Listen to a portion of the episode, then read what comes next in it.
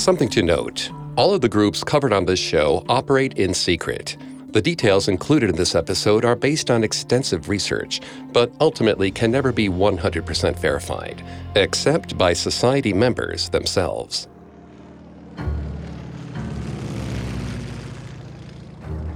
In mid July of 1943, legend has it that a lone American fighter plane dipped low over Villalba, Sicily. A golden banner bearing a large capital L fluttered behind its tail. As the plane passed over the center of the small town, it dropped a parcel wrapped in nylon fabric. The package was addressed to Don Calogero Vizzini, Villalba's powerful mafia capo or boss. When he opened it, he found a gold silk handkerchief embossed with the same black letter L. It was the signal Vizzini had been waiting for. He dispatched a message to a fellow mafioso in the nearby town of Mussomeli. His letter reportedly read On Tuesday the 20th, Turi will leave for the fair at Cerda with the calves. I will set off the same day with the cows, the oxen, and the bull. Prepare the kindling for the fruit and organize pens for the animals. Tell the other overseers to get ready. It was a code. Calves meant motorized forces, cows stood for troops, bull, commander, and oxen, tanks. Vizzini's cipher wasn't just a message, it was a battle plan. He instructed Turi to lead the American cavalry to the city of Cerda. There he would find Vizzini and the rest of the Americans waiting. And so, if the story is to be believed, the Cosa Nostra, Italy's secret underground government, entered the fray of World War II. Together, the American armed forces and the mafia would take over Sicily.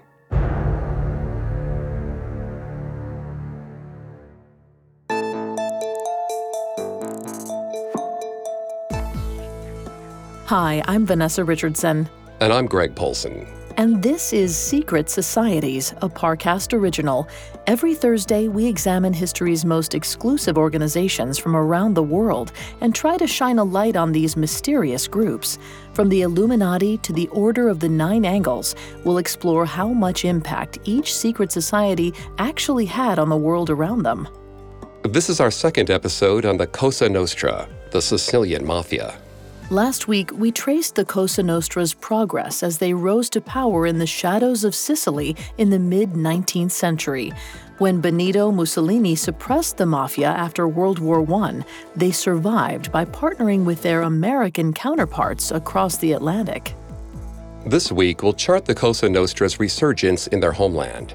After they established an international criminal empire, the mafia faced a new challenge a no holds barred crackdown by the Sicilian government. We have all that and more coming up. Stay with us. This episode is brought to you by Anytime Fitness. Forget dark alleys and cemeteries. For some, the gym is the scariest place of all, but it doesn't have to be. With a personalized plan and expert coaching, Anytime Fitness can help make the gym less frightening. Get more for your gym membership than machines. Get personalized support anytime, anywhere. Visit AnytimeFitness.com to try it for free today. Terms, conditions, and restrictions apply. See website for details. It feels like we're all being told to go on this diet, take that supplement. Ozempic will give you depression, but you know what'll cure that? Weed. Or you could try to balance your hormones. At Science Versus, we're like, what the f is going on? Forget the crap online and listen to Science Versus. Just the facts. Oh, and a bunch of stupid jokes. What is a ghost's favorite fruit? Blueberries. That's Science VS. New season out on Spotify soon. On September 1st, 1939, Nazi Germany invaded its neighbor Poland, sparking the powder keg of World War II. The main players were the Allies and the Axis powers. The Axis powers of Germany, Italy, and Japan fought to expand their reach across the globe. The Allies joined together to resist the Axis's domination.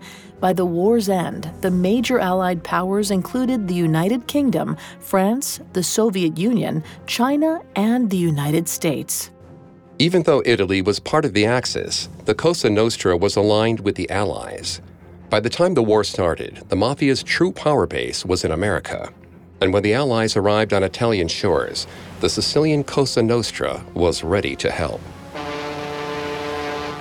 On July 10, 1943, British and American forces landed in Sicily for Operation Husky, the Allies surmised that if they controlled the southern Italian island, they could easily march onto the mainland. By August 17th, the Allies had fully liberated Sicily, and according to rumor, they did it with a little help from the Cosa Nostra. It may seem strange that the Allies partnered with a criminal enterprise, but the Mafia's knowledge of Sicily and hatred of the fascists made them a valuable asset. Between Mussolini and the Cosa Nostra, the Allies chose the lesser of two evils. Depending on who you believe, Operation Husky owed its success to the man who knew the ins and outs of both the American spirit and the Sicilian Mafia. Some say that the mastermind behind the Allies' first move against Fascist Italy was L himself, New York mob boss Lucky Luciano. The story of Lucky Luciano's L marked plane is a larger than life plotline straight out of a Francis Ford Coppola film. As for whether it was really responsible for coordinating the Allied attack, sources vary. Lucky did play a part in the invasion of Sicily, but it's hard to say how large his role was. After all, he could only accomplish so much from prison. In 1943, Lucky sat in a cell in Dannemora, New York, seven years into a 30 to 50 year sentence for running a sex work ring. But something happened in those seven years that inspired Lucky Luciano to cooperate with officials. By 1943, law enforcement had asked several times for information on his colleagues in the criminal underworld. They offered to reduce his sentence if he talked. Afraid of the mafia's retribution, Lucky refused. But he thought information that helped the war effort would be just as appreciated, and talking about Sicily wouldn't put a target on his back. His goal wasn't just to get out of jail early, but to land in Sicily with the United States Navy Lucky dreamed of having power and respect again. He wanted to be a cultural liaison between the Allied forces and the Cosa Nostra. Word of Lucky's plan traveled up the chain to Captain Wallace S. Wharton, the head of counterintelligence at the Office of Naval Intelligence. Though Wharton didn't want to unleash a mafioso back on his native shores, he had few others to turn to. At this point in the war, the military had almost no information about Sicily. Italy was a hostile nation, and it was impossible to scout the Italian coast without starting a battle. Wharton figured Lucky's information was better than nothing. The American military launched a secret intelligence program, codenamed Operation Underworld.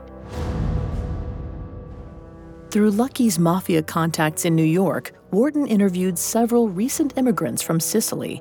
He learned valuable information about the island's people, customs, and geographical layout.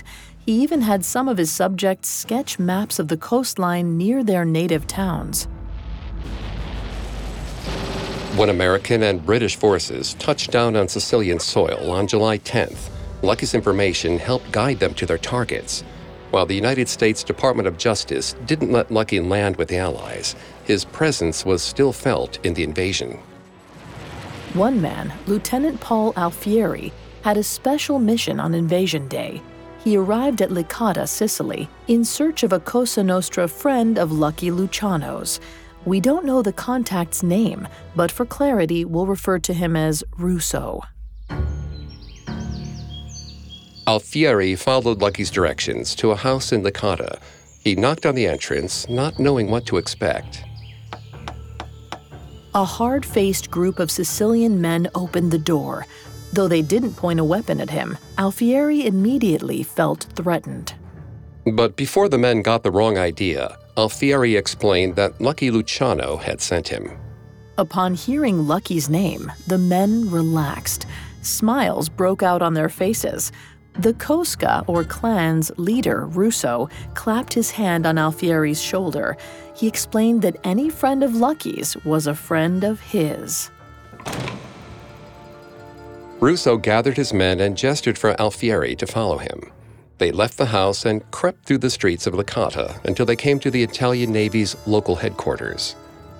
Several German soldiers stood guard outside, pointing their Mauser rifles towards the road. Alfieri thought, this could be a problem. But before he could formulate a plan, gunshots rang out. The Germans fell to the ground. Blood trickled from the bullet wounds in their chests, mixing with the dust on the ground. The mafiosi had shot them. Wasting no time, Russo waved Alfieri forward. The group broke down the door and slipped inside. Alfieri and Russo's men spread out, scouring the building for anything the Allies could use. They heard a shout from a rear office. One of the mafiosi had found a safe. Another man produced a stick of dynamite from a bag. With practiced hands, he attached the dynamite to the lock, inserted a fuse, and lit it with a match. The men blew the safe open. Inside, they found important Italian and German military documents. Alfieri took Axis defense plans, maps of Sicilian minefields, and a small radio code book from the safe. Before he knew it, Alfieri was back with his unit, handing his commander the smuggled documents before the Italian Navy even realized they'd been robbed. The Licata mission provided essential information for the Allied takeover of Sicily. They had a diagram of the Axis's strongholds on the island and the key to understanding their coded radio messages. As far as we know, Lucky Luciano didn't orchestrate any other missions besides Paul Alfieri's in Sicily. But his influence extended elsewhere. Some suspect the Allied invasion of Sicily went so smoothly because the Allies had friends behind enemy lines.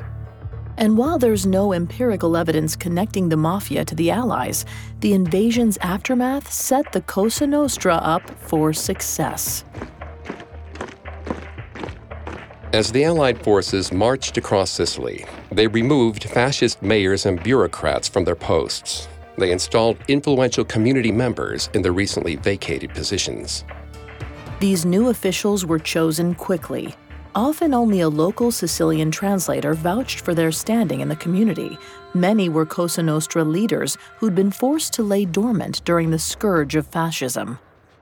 When the Allies left, the Cosa Nostra picked up their illegal operations where they'd left off, more than 20 years before. With Sicily freed of fascist rule, the Cosa Nostra could once again take control of the island. And a new leader was waiting in the wings. In 1946, in thanks for his service to the Allies, the state of New York freed Lucky Luciano. But that didn't mean Lucky was welcome to stay on American shores the United States deported him to Italy. From there, Lucky helped orchestrate a smuggling ring between the Italian Cosa Nostra and their American counterparts. But it was far from smooth sailing ahead. Just over the horizon lay crackdowns, bloody infighting, and a trial for the very soul of the Cosa Nostra itself. Up next, in the face of a government suppression and an underworld war, the Cosa Nostra struggles to survive. This episode is brought to you by Anytime Fitness. Forget dark alleys and cemeteries. For some, the gym is the scariest place of all, but it doesn't have to be. With a personalized plan and expert coaching, Anytime Fitness can help make the gym less frightening. Get more for your gym membership than machines. Get personalized support anytime, anywhere. Visit AnytimeFitness.com to try it for free today. Terms, conditions, and restrictions apply. See website for details. Now back to the story. After World War II, the Cosa Nostra reclaimed its place in the Sicilian underworld. With a little help from American troops, mafiosi once again held valuable positions at the top of local government and commerce. Meanwhile, the American mafia flourished as well. In the post war years, it profited from the illegal heroin trade between the eastern United States and Cuba.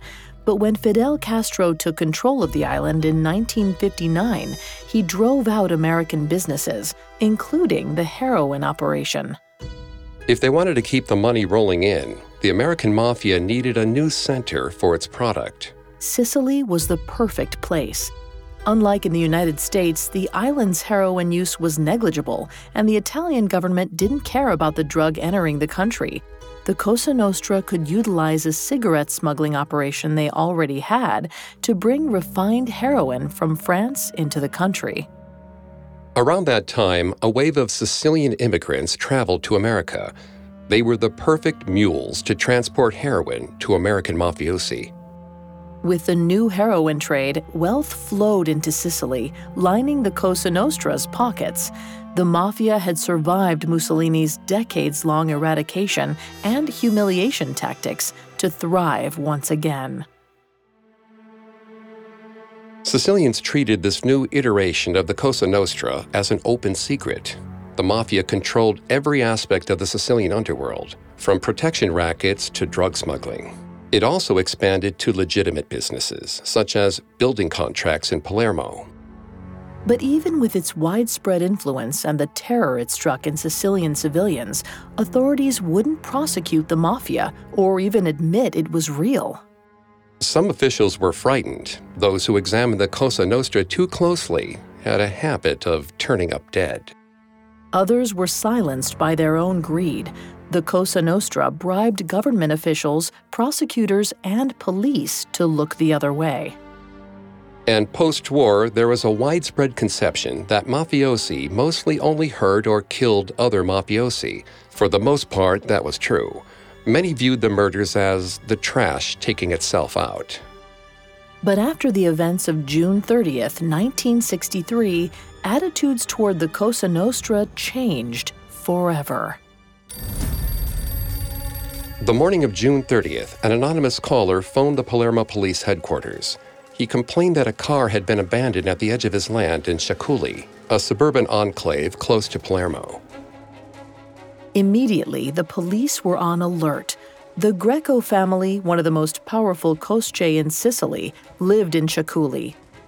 As the caller kept talking, their suspicions were confirmed. The abandoned car was an Alfa Romeo Giulietta, the same model the mafia had used for other car bombs in Palermo. The police assured the caller that someone would be out shortly to investigate. A small group of Palermo police and carabinieri, or military police, drove up the road to Ciaculli. They passed lush groves of tangerine trees as they climbed up a hill. Finally, they arrived at the top, where the Giulietta awaited. A metal gas tank full of butane sat in the back seat. The butane had a long fuse attached to the top, burned at one end. It was exactly what they feared a car bomb. Someone had left it on this isolated hill in Ciaculli. The Carabinieri soon discovered why. The car had a flat tire. Whoever planned to detonate the bomb abandoned it before reaching their target. The police called in the Italian army engineers and asked them to send help.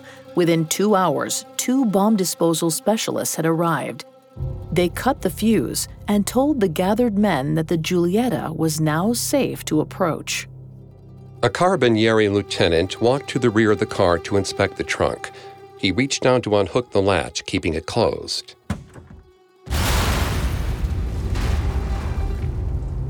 When the lieutenant opened the trunk, he accidentally detonated the TNT packed into the back of the Giulietta. The blast had a radius of more than a hundred meters and left scores of blackened tangerine trees in its wake. All told, seven men died in the explosion four carabinieri, two bomb disposal experts, and one policeman. The explosion was just the latest in a series of Wild West style shootouts and car bombs that had plagued the streets of Palermo since 1962. The Grecos, the Cosca of Ciaculli, were fighting another faction of the Cosa Nostra for control of Palermo's heroin trade. After the explosion on the hilltop, the authorities couldn't let this feud continue. On July 2nd, two days after the explosion, Palermo police descended on Ciaculli. They arrested 40 men and confiscated a stockpile of weapons. Throughout 1963, police and carabinieri arrested 2,000 people in connection to the mafia war in Palermo. For the first time, the Italian parliament took concentrated actions to stop the organization. They set to work with the Parliamentary Commission of Inquiry into the Mafia, a task force dedicated to investigating and prosecuting the Cosa Nostra. The Ciaculli bombing marked the beginning of a new paradigm in Sicily. The Cosa Nostra was no longer a secret society terrorizing the island from the shadows. Now, the Cosa Nostra was being hunted. In the decade following the initiation of the Anti Mafia Commission's inquiry, the Cosa Nostra suspended much of its activities. They disbanded their own ruling body and reduced the heroin trade. In Palermo, the Cosa Nostra even stopped collecting protection money. It looked like the end for the Cosa Nostra, but in reality, the mafiosi were playing the waiting game. They had outlasted Benito Mussolini and fascism, they could outlast the Anti Mafia Commission, too. With the Cosa Nostra in hiding, complaints against it went down. The public pressure and drive for justice that led to the Anti Mafia Commission dissipated. The attitude in Sicily was one of acceptance. If the mafia no longer posed a threat, why try to fight it? Though it existed for 13 years, the Anti Mafia Commission made no real headway in the fight against the Cosa Nostra. Author John Dickie summarized the inquiry's impact best when he wrote, It came to seem less like a response to an emergency than a permanent and dreary part of Italian political life. By the mid 1970s, the Cosce were itching to get back into the criminal game. As long as they were careful and didn't attract too much attention, they felt they could resume their operations. The Corleonesi, the Cosca in control of Corleone, Sicily, wanted to be at the top of the new power structure. Brutal capo Luciano Leggio led the Corleonesi. However, the authorities were determined to keep the Cosa Nostra from rising again. In 1974, the police arrested Leggio on charges stemming from the anti mafia crackdown after the Ciaculli bombing over a decade earlier. They had convicted him for his involvement in a string of murders of rival mafiosi and sent him to jail. But that didn't stop Leggio. From his prison cell, he directed his subordinates, acting capo Salvatore Toto Riina and enforcer Bernardo the Tractor Provenzano, to continue cutting down rivals and recruiting allies from among the Cosce. By the end of the 1970s, two Cosce stood in their path the Bontates and the Inzerillos, the stage was set for a war, one that divided the Sicilian underworld in support of one Cosca or another. And in the spring of 1981, the massacre began. The Cosa Nostra nicknamed the war La Matanza after an ancient fishing technique. For hundreds of years, fishermen had used a special method to catch bluefin tuna during their annual migration. First, fishermen created a perimeter around a school of tuna with their fishing boats. They cast a specialized net system that funneled the 500 pound tuna into smaller and smaller nets. The fishermen then hauled the tuna towards the surface and beat them with clubs and harpoons. They aimed to stun or kill the fish to make it easier to pull them out of the water. The sea turned red and turbulent, filled with blood, offal, and dying tuna.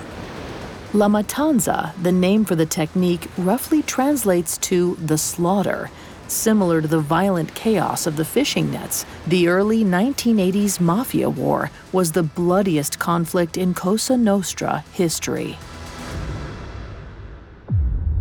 Luciano Leggio's plan was brutal in its simplicity. First, on April 23, 1981, his hitman gunned down Stefano Bontate, the head of the Bontate Cosca, as he waited in his car at a red light. Just over two weeks later, Salvatore Inzerillo, head of the Inzerillo Cosca, met the same fate as he left his mistress's house in Palermo the hitmen shot him just yards away from his newly purchased bulletproof car. The Corleonesi cut the heads off the Bontate and Inzerillo families, their greatest rivals, in one fell swoop. To seal their victory, the Corleonesi went on a rampage, painting the countryside red with the blood of Bontate and Inzerillo supporters. They killed dozens of mafiosi, at least judging by the bodies that were found. Many more simply disappeared, most likely murdered and buried in shallow graves beneath the citrus trees. But the carnage didn't stop there. The Corleonesi didn't want to leave any survivors sympathetic to the Bontates or Inzerillos to retaliate. They killed wives, siblings, and even the parents of enemy mafiosi. The most notorious murder was the death of Giuseppe Inzerillo, Salvatore Inzerillo's teenage son. At his father's funeral, the boy is said to have sworn that he would avenge his father. Shortly after Salvatore's death, Giuseppe went missing. Years later, former mafioso Tommaso Buscetta reportedly testified that a Corleonesi hitman murdered the boy. He brutally chopped off Giuseppe's arm as punishment for the boy's threat. Then he shot Giuseppe in the head and buried him in an unmarked grave. By the massacre's end, the Corleonesi had murdered hundreds, with some estimates totaling more than a thousand. When the dust cleared, they controlled the entire Cosa Nostra. But the uptick in violence hadn't gone unnoticed. Once again, the government formed an anti mafia commission to fight back against the Cosa Nostra. But this time, they had a formidable weapon on their side prosecutor Giovanni Falcone. And he'd take the mafia down or die trying. Up next, the Cosa Nostra finally faces the Italian justice system. Now, back to the story. For decades, the Cosa Nostra controlled the local Sicilian government through a combination of crime, intimidation, and assimilation. As we covered last week, Omerta, the mafia's vicious code of silence, helped maintain the status quo. The obfuscation around the Cosa Nostra prevented any prosecutor or magistrate from getting close enough to convict the society's members. For most of the mafia's existence, many even refused to believe such a sophisticated, hierarchical organization existed. In 1962, the Italian government realized that the only way to limit the Cosa Nostra's control would be to fight back with a dedicated legal task force, the Anti Mafia Commission. But the authorities didn't provide the support they needed to eradicate the mafia, and the commission failed to make significant changes. By the 1980s, Italy had learned its lesson. To stop the Cosa Nostra, the government couldn't just amend the laws. They had to wage a full out legal war against the mafia. Their strategy had two important parts. First, in 1980, Parliament introduced an intentionally vague law that included the term mafia type association. This law allowed the state to fight back in a real way after the bloody devastation of La Matanza, the war that gave the Corleonesi clan control over the mafia. Even if they didn't have the evidence to convict mafiosi of a specific crime, the state could charge them with mafia conspiracy. In this way, they could link individual players to greater criminal actions and take more mafiosi off the street. The second part of the strategy was gaining insight into the Cosa Nostra's inner workings, information that law enforcement had never gotten in detail. After the violence of La Matanza, the climate of the mafia changed. The code of honor that had governed it no longer held sway, and Tommaso Buscetta became the first Italian initiate to ever break the code of Omerta.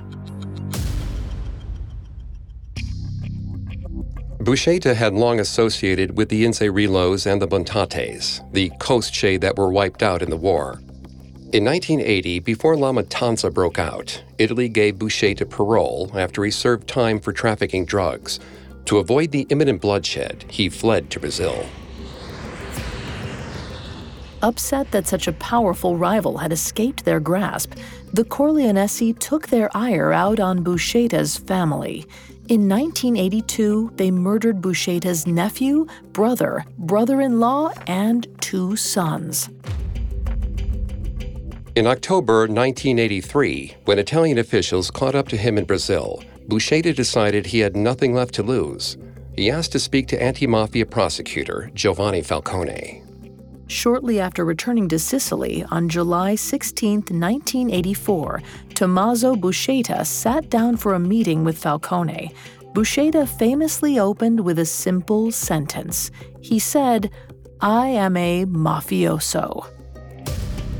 With those four words, Buscetta knocked down the wall that sheltered the Cosa Nostra from any attempt at disbanding it. He became the first pentito, or mafia informant, in Sicily's history.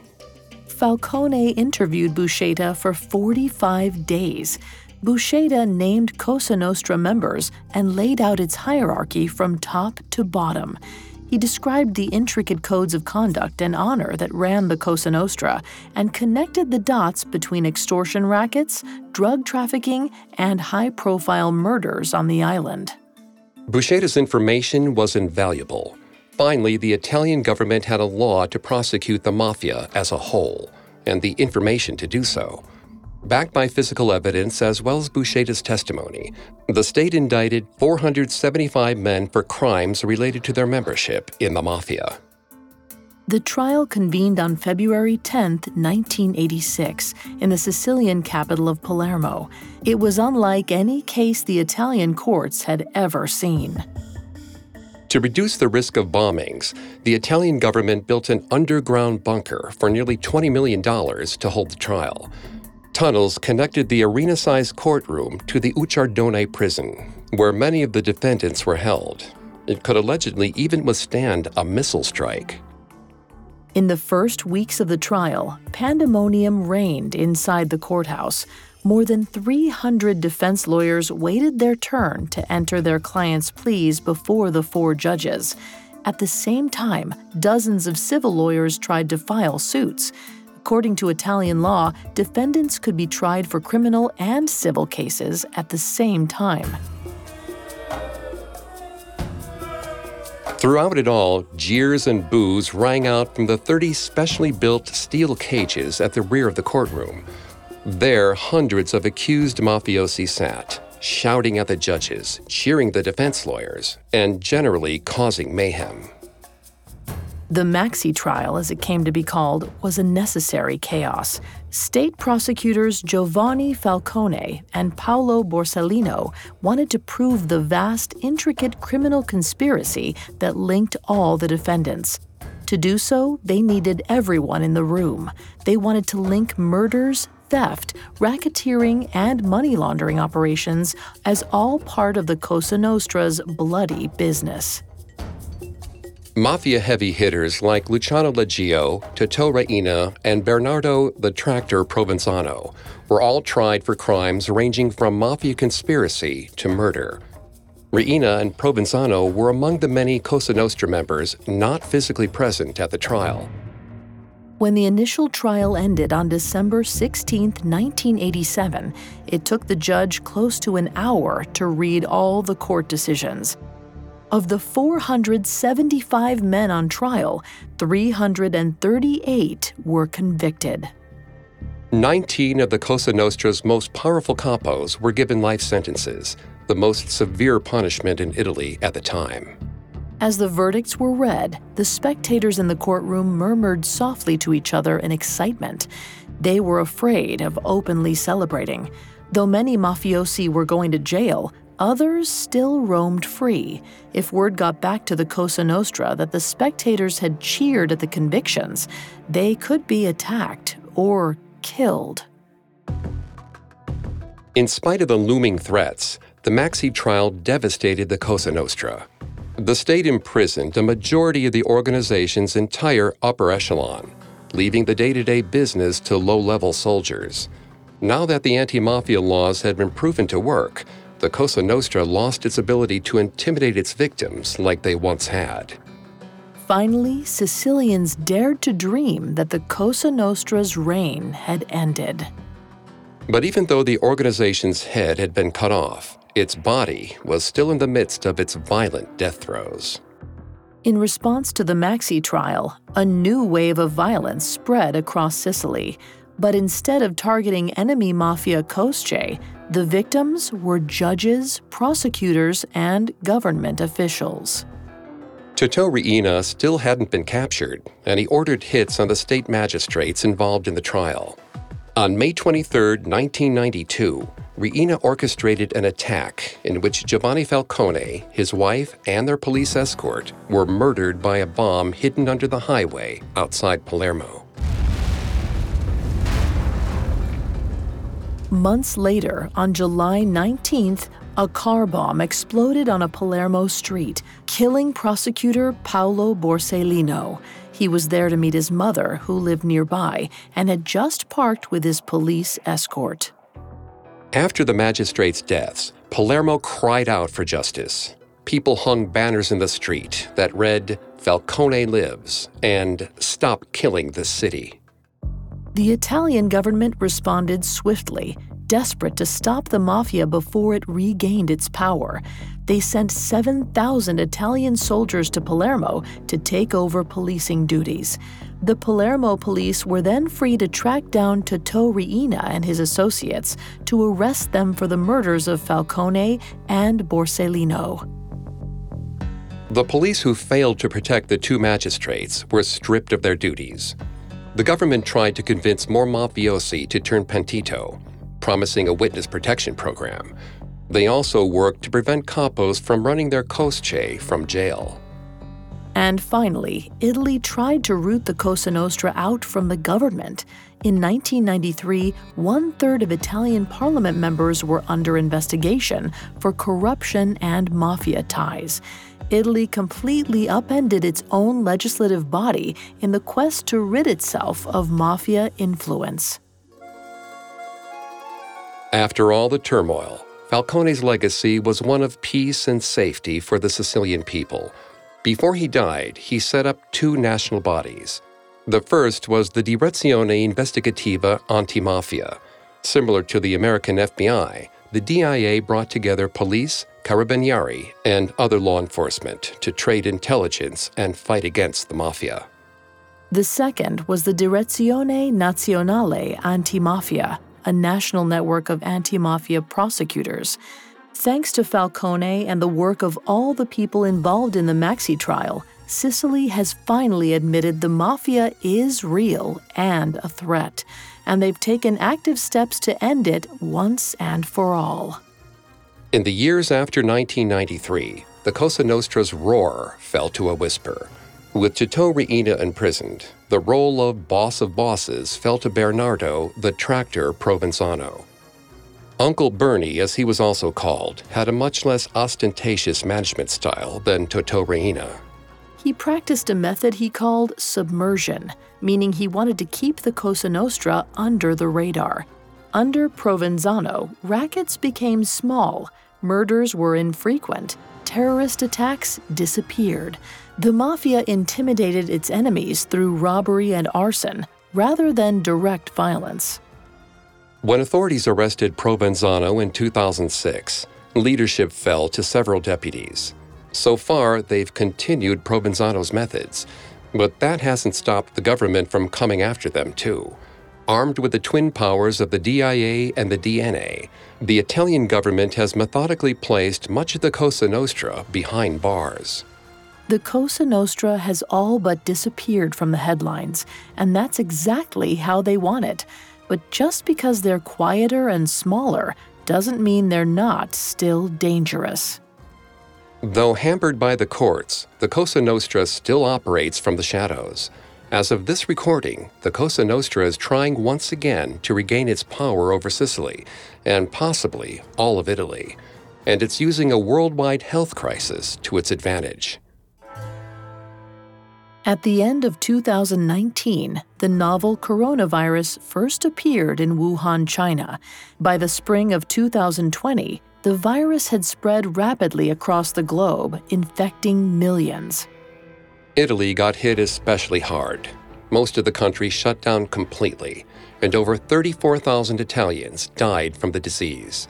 Many lost their jobs and couldn't get expedient access to coronavirus relief funds from the government or the European Union.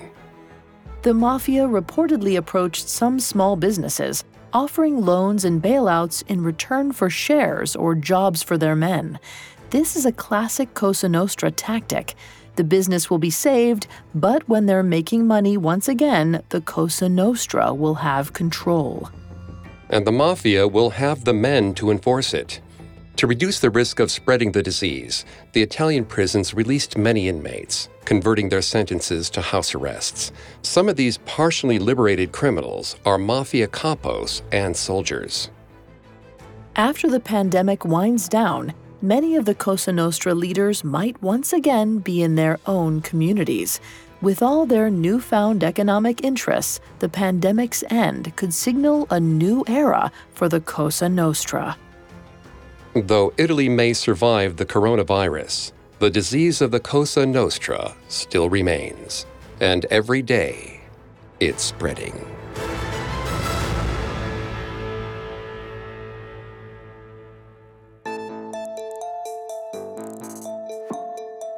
Thanks again for tuning into Secret Societies. We'll be back next week with a new episode. For more information on the Cosa Nostra, amongst the many sources we used, we found Cosa Nostra, A History of the Sicilian Mafia by John Dickie, extremely helpful to our research. You can find all episodes of Secret Societies and all other Parcast originals for free on Spotify. Not only does Spotify already have all of your favorite music, but now Spotify is making it easy for you to enjoy all of your favorite Parcast originals, like Secret Societies, for free from your phone, desktop, or smart speaker. To stream Secret Societies on Spotify, just open the app and type Secret Societies in the search bar. We'll see you next time.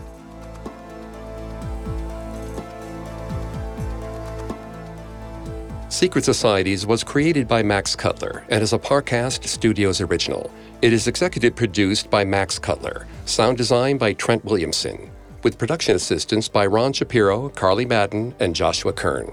This episode of Secret Societies was written by Molly Quinlan, with writing assistance by Maggie Admire, and stars Greg Polcyn and Vanessa Richardson.